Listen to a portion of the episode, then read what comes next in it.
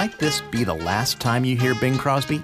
Probably not, as we're approaching Christmas, but the point is, some believe we're coming up on the end of the world. Till the stars in the sky cease to shine. You're on the soundbeat.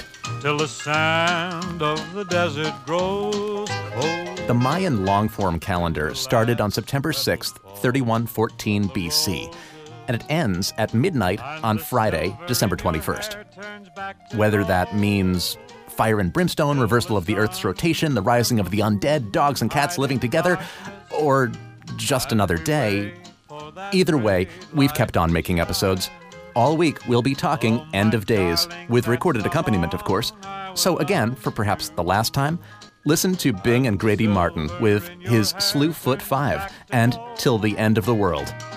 Till the sun and the moon hide in darkness, and we wait for that great light to shine. The Oh, countdown continues. Read more about End of the World Week at soundbeat.org. Till the end of the world, you'll be mine. Soundbeat is produced at the Belfer Audio Archive, Syracuse University Library. I'm Brett Barry.